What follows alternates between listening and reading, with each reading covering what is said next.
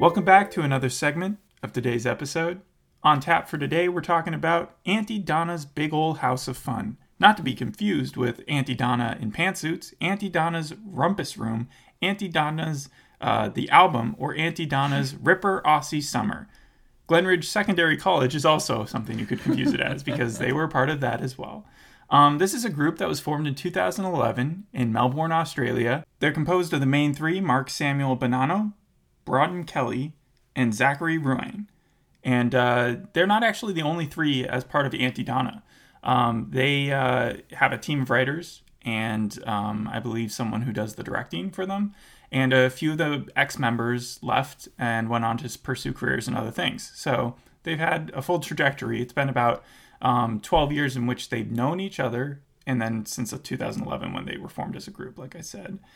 So, some poignant things to point out before we entered this TV show was that it didn't seem to get a lot of promotion whatsoever. Yeah, I didn't hear about this at all. Like, literally went to Netflix one day, wasn't even planning to do it for the podcast, and put my scroller over it and saw just the quickest ad. Saw it was an absurdist comedy, clicked on it, and then was just delighted to watch uh, ridiculousness for a good 20 minutes. Mm-hmm. So we're only doing the pilot all together. If you were to watch back to back every episode, you'd come in at around two hours. So you could probably get this through in a binge. But I don't know why you wouldn't want to space it out because with absurdist comedy, you always run the um, potential to have the best laughs because it's just so outrageous.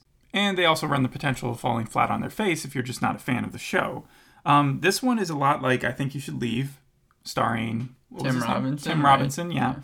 Uh, it's also like comedy Bang Bang, Bajillion Dollar Properties, um, Mr. Show, Monty Python, Whitest Kids You Know, hmm. all these kind of like sketch shows that are crazy. Yeah. Um, and then The Lonely Island is also like a trio that you kind of expect to see in this sort of vibe as well. Right, yeah. But, and this also has stars. I'm going to probably attribute this most to I Think You Should Leave. Uh, this has like stars that people know of that like show up in they have guest stars, yeah. Sketches, yeah. But then they're not afraid to just make fun of people as well. No, yeah. Like sometimes when you have a lot of famous people on your show, you have to be kind of kind. And they're not afraid to kind of poke fun of people. Um, let's talk about the pilot because that's the one we're reviewing. We've got several sketches in the pilot. The first one being Everything's a Drum. Mm-hmm. Now, Everything's a Drum, I believe they've done in their live shows. So this was kind of depicted in that, and, oh, they, okay. and they took sort of what they've been doing and then did the best of it. Was it was it like the comedy Bang Bang with the Chinese theater song that Andy Samberg does, where it's like they performed it once and they're like, oh, that's really good, or it just kind of developed over time? No, but they do have their own podcast, so I'm glad you brought that up. And lately, in the last few episodes, they've had Tawny Newsome from uh, Comedy Bang Bang type shows, and then you also had uh, Jack Quaid, who was in that. Yeah. What, what no, do you that, say? Yeah. I say yeah because Antony stars in this, so they get people from like the boys and stuff like that. Yeah, but The Boys isn't filmed in Australia, is it? Canada. So how did Antony Starr and Jack Quaid end up in Australia? Isn't Antony Starr like uh, New Zealand? Like he's from New Zealand, right? Yeah, he's from New Zealand. I don't know how Jack Quaid ended up in and Australia. then the guy from there's a lot of like Australian comedians who have come to the U.S. Like there's the guy from No Activity, the one who did Wilfred.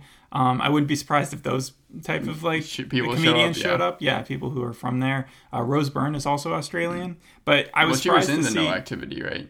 Yeah, she, but she was in the, in the Australian Yeah, version. right.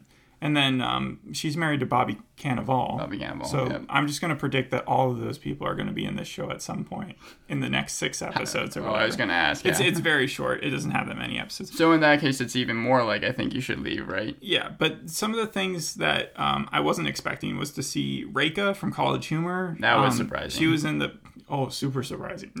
no, uh, she was in the internet Wi-Fi sketch. Um, the one that was like poo poo, and then everybody like went crazy about that. Oh, And- Seinfeld. Yeah, Seinfeld shows up. That was pretty impressive. That and then we had another Seinfeld. big. Wait, what? uh, we had another big star in this. Do you remember who it was? Randy Feltface. Yeah, I was gonna say a Muppet just to piss you off, but yeah. So who is Randy Feltface again? Uh, I think that he was on one of those like America's Got Talent. Don't say you think you've shown me like a ton of clips from this guy. You're you're obsessed with with this purple Muppet looking. He's creep. very funny, and he's done a couple like film If he was so funny, they would have accepted him as the housemate because that's the name of the episode. They're looking for a new housemate, and Randy comes in there and he's acting like himself. Just a crazy puppet. And then we have the poster sketch, which has the murder thought bubble. Yeah, that was that was hilarious, and it, it was also like that where the skit became so long in tooth where I thought they weren't going to be able to be funny again, but They weren't then- able to pull it off or whatever. Yeah. Um. Yeah. So that's very Tim Robinson esque, Yeah, where it kind much. of pulls a twist at the end and it is funny. My my least favorite skit has to be the Stray Man one, even though it has Antony Starr in it, because I felt like it just wasn't as like there wasn't as much of a kick on it. Maybe the Family Feud. The last two weren't as strong. I, I, think, I was gonna the- say, yeah, my least favorite was the Family. The Feud. Family Feud one, though, is also one that is pulled in from their sketch shows Ah, where they adapted it. And so now that we've talked about all the sketches, rank them for me. Okay, from least favorite to favorite, I would go Family Feud, Okay. um, the Antony Starr one, Stray Man. uh, yeah, and then the poster. Uh, Okay, you're literally just going in reverse order right now. Uh, yeah, well, the Everything's a Drum, oh, okay. And then um, I feel like you just put that one in there to like, no, no, no, throw off the no, chart. yeah. is- and then uh, the interviews where they were interviewing everyone, and then the Seinfeld one. Okay, so you felt the Seinfeld one was the best. Yeah. Because of his coffee jokes. Yeah, and also just the fact that they ran after him when he was on like a little tiny bike. Oh yeah, no, they didn't run after him. They were just celebrating. Yeah. And they didn't do that though. Everybody else did. His, their neighbors did. Yeah. Be specific. These people want to hear the actual facts of the show. So with their podcast, their podcast is also super absurdist. I listened to some of it. The last episode was literally them singing for 30 minutes straight, just improv, uh, kind of rap. How long are their podcasts? Uh, like 30 minutes. So, so it was the full thing. Yeah.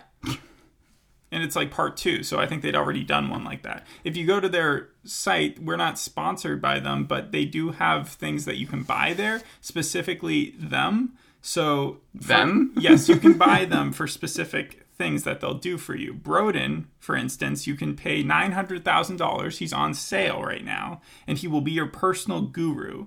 Uh, Broden is the bald one. Uh, he will commit three years of his life to being available f- to you for 24 7 for spiritual guidance. Uh, he will live in a small hut in your backyard with just eating rice and fish. I don't know why, with $900,000, he that- wouldn't pay for more, but that's what he's going with. And he has no training in the field, but you can tell that the guy like has a work ethic. So, I mean, it seems like a good deal. And who knows? Cyber Monday's coming up They might be. they might cut it in half. please sponsor us, and then we can even promote you further. No, um, and then the next one is Mark. He's the Italian one, uh, and he's for twenty five thousand dollars. He will bash your bully, but there are certain considerations that have to be made in order for this to work. He, uh, your bully cannot be older than twelve years old. And can't weigh more than 30 kilograms, and you're going to have to convert that into pounds if you live in the US. He didn't mention that he wouldn't travel, though, so I I think you can hire him for anywhere in the world. Um, and then he's double the price. Mark will bash you. For double the price, he'll bash you. I had to read that twice. It just didn't make sense. All right. And then if you opt in for a self bashing, there's no fighting back under any circumstance. All right. So that's for $25,000, much less expensive than the Yeah, personal a guru. lot less. But then Okay. again, you're not getting as much service. Yes, but the last one, which is my ultimate favorite, and the one I'm actually considering for two hundred thousand dollars. Once I get two hundred thousand dollars in fifty years, um, free soloing with Zachary Ruane. He okay, Yeah. Okay. made yeah. famous by the eponymous 2018 documentary film. Free soloing or free climbing is the most dangerous form of rock climbing. It is a form of technical ice or rock climbing where the climbers or free soloists climb alone without ropes, harnesses, or other protective equipment, forcing them to rely entirely on their own individual strength and skill. Join Zachary Ruane for his two week intensive course as he teaches you everything he knows about free solo climbing, culminating on your own free solo climb up El Capitan, the 3,000 feet granite monolith made famous from the 2018 Oscar winning documentary free film Free Solo. Oh, wait, but so is does he come with you or it's just I'm, it's I'm, I'm not done. It's got Oh, one more okay, paragraph, I promise. As an actor, he has appeared in A True Story with Hamish and Andy, This is Littleton, and various independent theater shows. Zachary has never been rock climbing, let alone free soloing. His entire knowledge about free soloing comes from the 2018 documentary film Free Solo, a film he watched last night.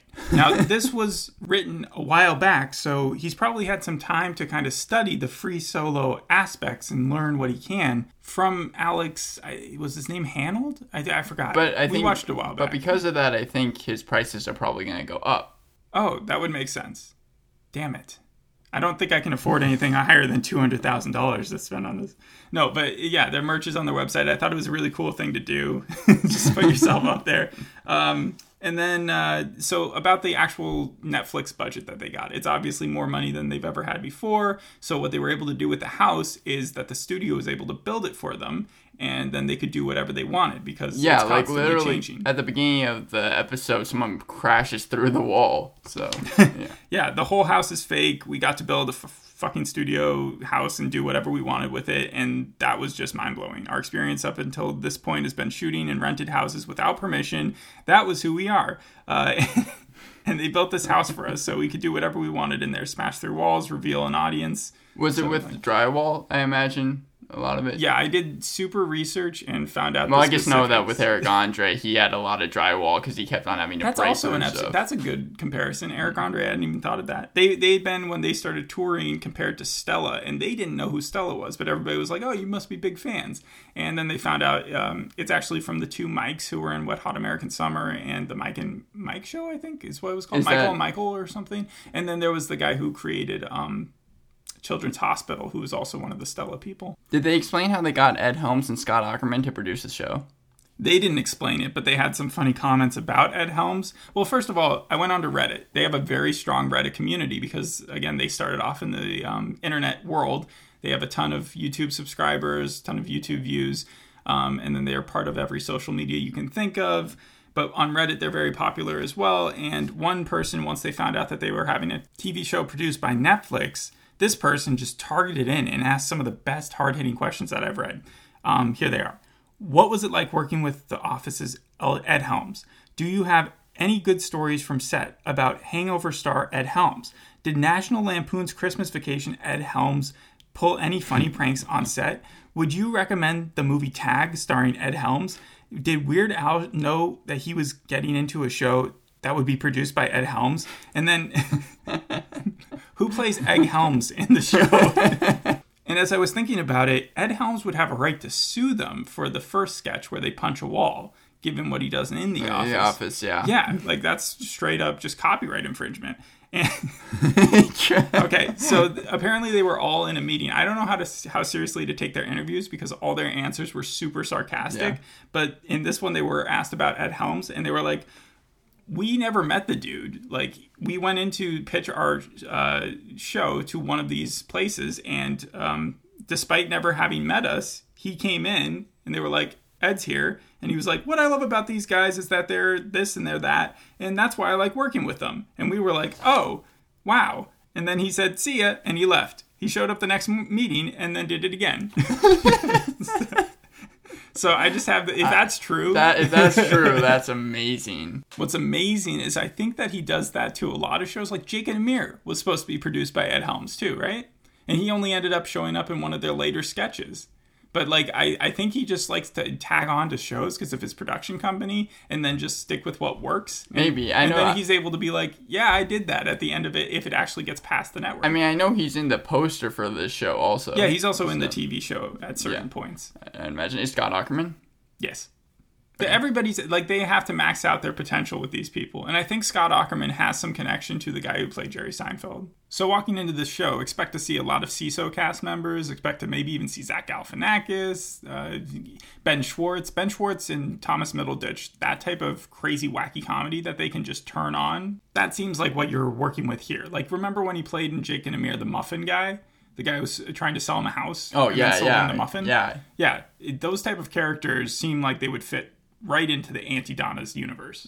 Yeah, no, I could definitely see. Was they supposed to kind of be making fun of kids shows? Because I know that, like, with the talking, It's not supposed to be too political, but there's a lot of irony there. I think it's more making fun of the film industry in general. Like, remember in the first skit that just turned real dark real fast? Yeah. And they even said themselves that whenever they feel that a skit is becoming too serious, that they veer away from it, they scrap it because they don't want a moral message to any of this. They just want it to be funny. But kind of like in Practical Jokers, um, and I know that's a weird comparison because it's a reality show and this isn't, but um, they're concentrating on just making people laugh. They're not looking at any sort of political message behind everything, and they get pretty outrageous. And that's not to say that sketch shows can't be political. Obviously, SNL or Alternatino, which was also a pretty funny sketch Yeah. show in its own right. But it just feels like this show lives in a smaller world than that. Like it's it, the the comedy is in finding a new roommate, finding a, a better Wi-Fi password. And it benefits with that. I think that the whole entire point of it like the Conchords a little bit too. Yeah. That. Yeah, and I, I like I would give this probably like a nine out of ten if I had to rate it on it. just on the first Yeah. episode it Yeah. was such a breath of fresh air because it was netflix does a really good job making sure that its highlighted shows show up everywhere on regular tv on the internet uh, even when you're like watching youtube even when you go onto Netflix, they're usually But the top with- banner. yeah so you just I, when i found one that i wasn't expecting to see on there it, it was just kind of a flashback to yesteryear when that would happen more often Did they film this during COVID? Because it seems like the amount of people that they had and the way in which it was filmed, they could continually make this without that being a real concern. all i know it was filmed in a studio so i don't know if covid had an impact or not i didn't read anything about that Okay, I'd like to see a crossover between Tim Robinson and then these three because I feel like that would do pretty well with ratings. Because I know I think you should leave. Well, this has an 8.0 rating. But Does- yeah, go ahead. does What it is- have a Rotten Tomato score? It has 100%, but there's no consensus. Yeah, I was gonna say that I know that I think you should leave got critical acclaim, and I think it did pretty good with um like actual viewership. I think I do believe that's been renewed for season two. Yeah, it So- seems like both shows were pretty well liked. And even their previous show, the one about them at a community college in Australia, got pretty good reviews as well. So that's the only TV show that they've done, except for this one as well. No, they've done a few. They had like a YouTube sketch show that they did 10 episodes of, and then all those other Aunty Donna's thing. I couldn't even find the reason why their name is Aunty Donna. I looked it up, and there were all these like sarcastic fake answers made by fans. Like, um, they all have the same aunt. Yeah, no, the well, yeah, There's a lot of inside jokes with this thing, and I, I would have had to have been a fan of theirs longer to understand. So if you want to jump into that realm, though, feel free. In that case, I would also say it's kind of like Futurama, where the jokes are hidden a little bit. I don't think it's that like intuitive, though. I think it's just something they would have said on a podcast and then been made fun of it later. Yeah. So I don't want this to run longer than the actual episode, so we'll call it here. This has been our review of the pilot of Aunty Donna's Big Ol' House of Fun. We definitely recommend it. Yeah. First episode's called Housemates. Enjoy. Um, we're coming up on our 100th episode. This is our 91st, I believe. And uh, you should tune into that one because we're going to be talking about our top 10 favorite shows from all that we've watched. As well as an update on all the ones that we've reviewed. Yes, so it's going to be a long episode, but something to look forward to. Thanks for listening. Bye. Bye.